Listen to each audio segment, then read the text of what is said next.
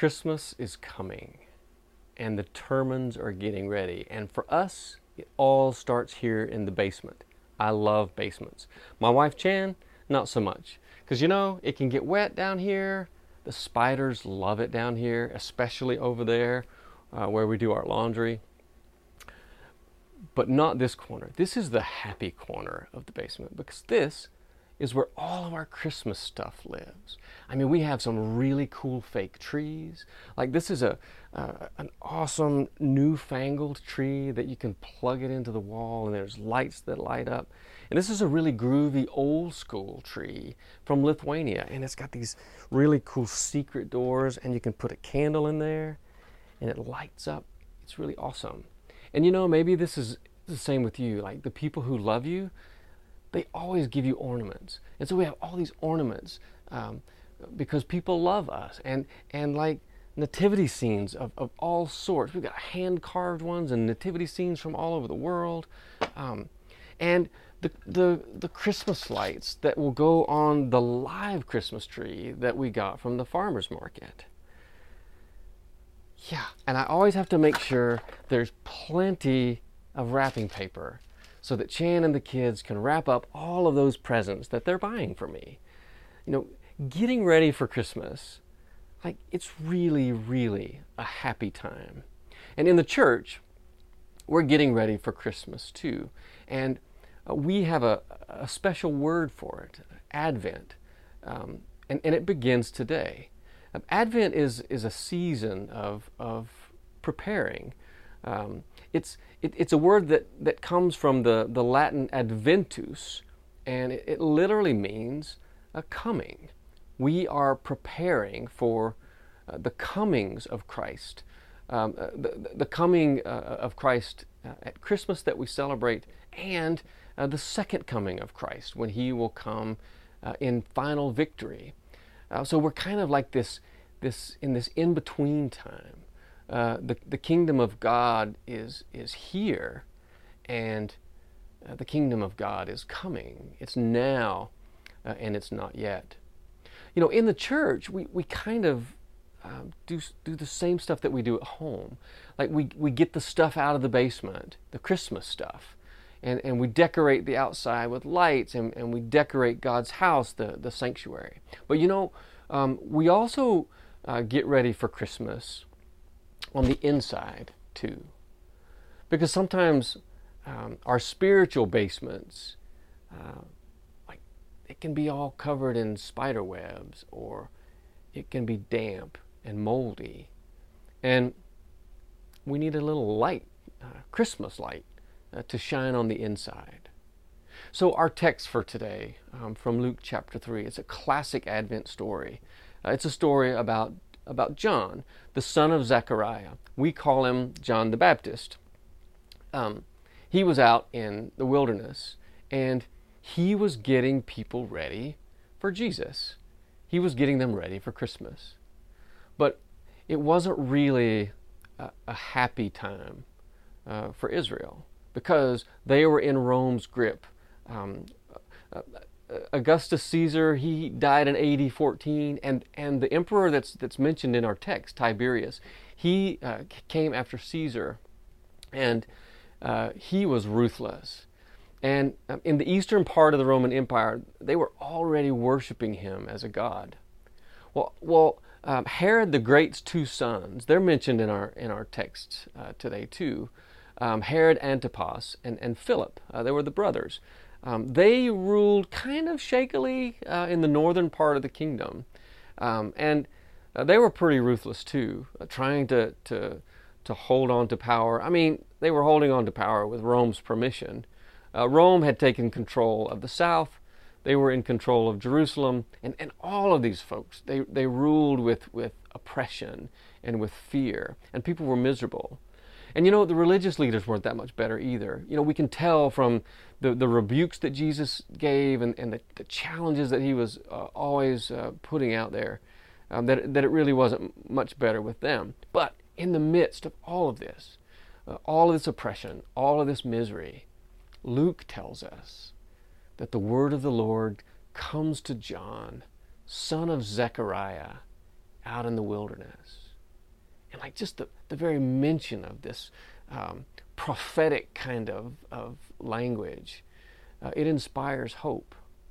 And you know, I, I wonder, I was like, I wonder what that word is that came to John, son of Zechariah. I wonder if it was the, the same word that the angel gave to John's dad, Zechariah, uh, when the angel was announcing John's birth.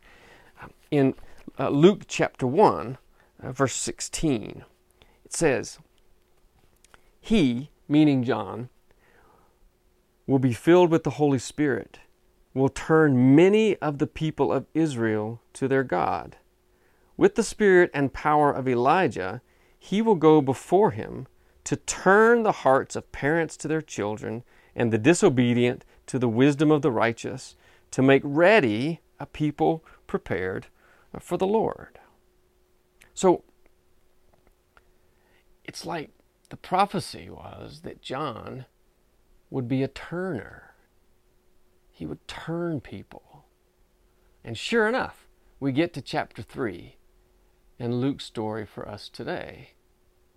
And John is turning people.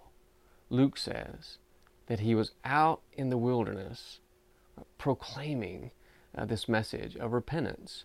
And uh, to repent, uh, it, it, means to turn.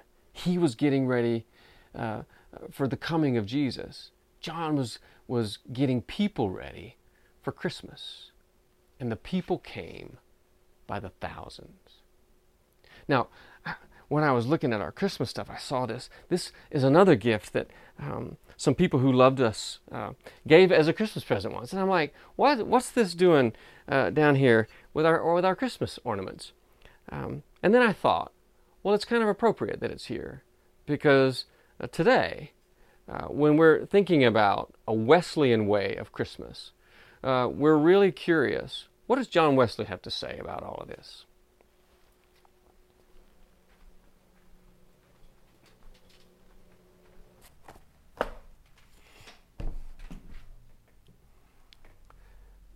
John the Baptist's um, life and calling um, w- was unique to that time in history. Like God called him to, uh, to turn people's hearts uh, to God and to each other. Well, uh, John, John Wesley and, and those early Methodists, they kind of did the same thing. Uh, you know, um, Wesley grew up in a time when the, the Church of England was, was really struggling. It was um, a bit too formal, it was, it was overly intellectual, and basically irrelevant um, for most of society. It was a time when the church needed a turn. And so, um, just like John, uh, son of Zechariah, who went out into the wilderness to preach, uh, John, son of Samuel Wesley, uh, went out into the fields to preach and to call people to a, a new kind of life, um, uh, to turn people to, to this new kind of way. And, and he became um, one of the most powerful forces uh, in that era, changed the face of Protestantism. And so, this Advent, um, uh, many of us are, are, are kind of journeying uh, through this book. It's called All the Good, a Wesleyan Way of, of Christmas. And there's a lot of good stuff um, as we think about this first Sunday of Advent in this book, uh, Methodist theology and, and, and, a lot of history.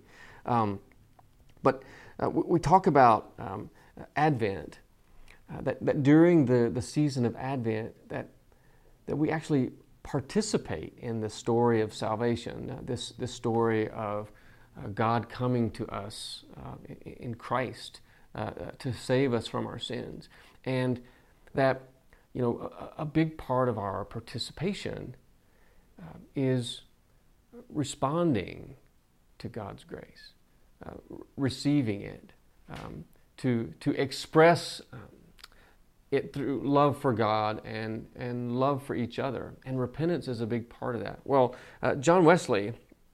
Um, according to John Wesley, he says that the way that we ex- express our love is that we cultivate fruits that are meet for repentance uh, through good works that he also called means of grace. And so Wesley categorized these means of grace in, in two ways there were works of piety and works of mercy. And in one of his, his famous sermons, uh, the, the, scripture way of, of salvation, um, Wesley uh, says that, that these, pi- these works of piety and these works of, of mercy, that they're necessary um, for, for people to make this turn so that you move from being irrelevant uh, to, to being fruitful. Um, and he called it sanctification. And, and I think Wesley, of course, got his inspiration from the words of Jesus, particularly uh, the parables that Jesus told. But I, but I think also um, from our story today, uh, you can see it in the words of John.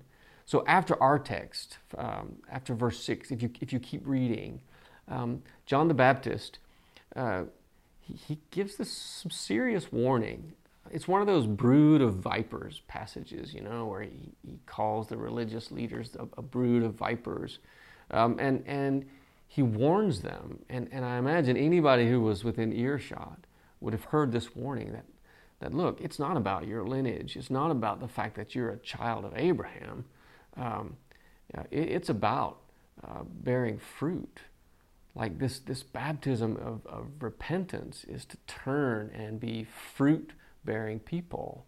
And his warning was like, if it doesn't happen, you know, the axe is the axe is, is at the root of the trees. So the, the crowds are, are hearing this and they're like, so, you know, what are we supposed to do? The crowds ask. And, and, and in reply to that, uh, John the Baptist says, well, whoever has two coats, like, give one of those coats to somebody who doesn't have it live uh, generously. And then the tax collectors come to him and, and say, well, well, what should we do? And uh, John the Baptist says, well, don't take any more than you're supposed to take. Be honest. The soldiers even come and they say, well, well what are we supposed to do? And, and he says, no extortion, no bullying, be content with, with what you have. And so I'm, I'm reading this story and, and I kind of chuckled uh, because I thought, well, at least here's some good news in this warning. I noticed that John says that the axe is lying at the root of the trees. Like the axe is still on the ground, it hasn't been picked up yet, uh, w- which means there's time. Uh, there's time for us to respond. There's time for us to, to receive God's grace and to express our, our love in these ways. And so, um, John Wesley uh, talks about the means of grace and, and, and in those two different categories. I just, I just wanted to read um, so we'll know, like, this is what he means by that. He says, and this is, this is his writing from, um, um from his writings. First, all works of piety, such as public prayer, family prayer, praying in our closet, receiving the supper of the Lord, searching the scriptures by hearing, reading, meditating, and using such a measure of fasting or abstinence as our bodily health allows. Those are works of piety.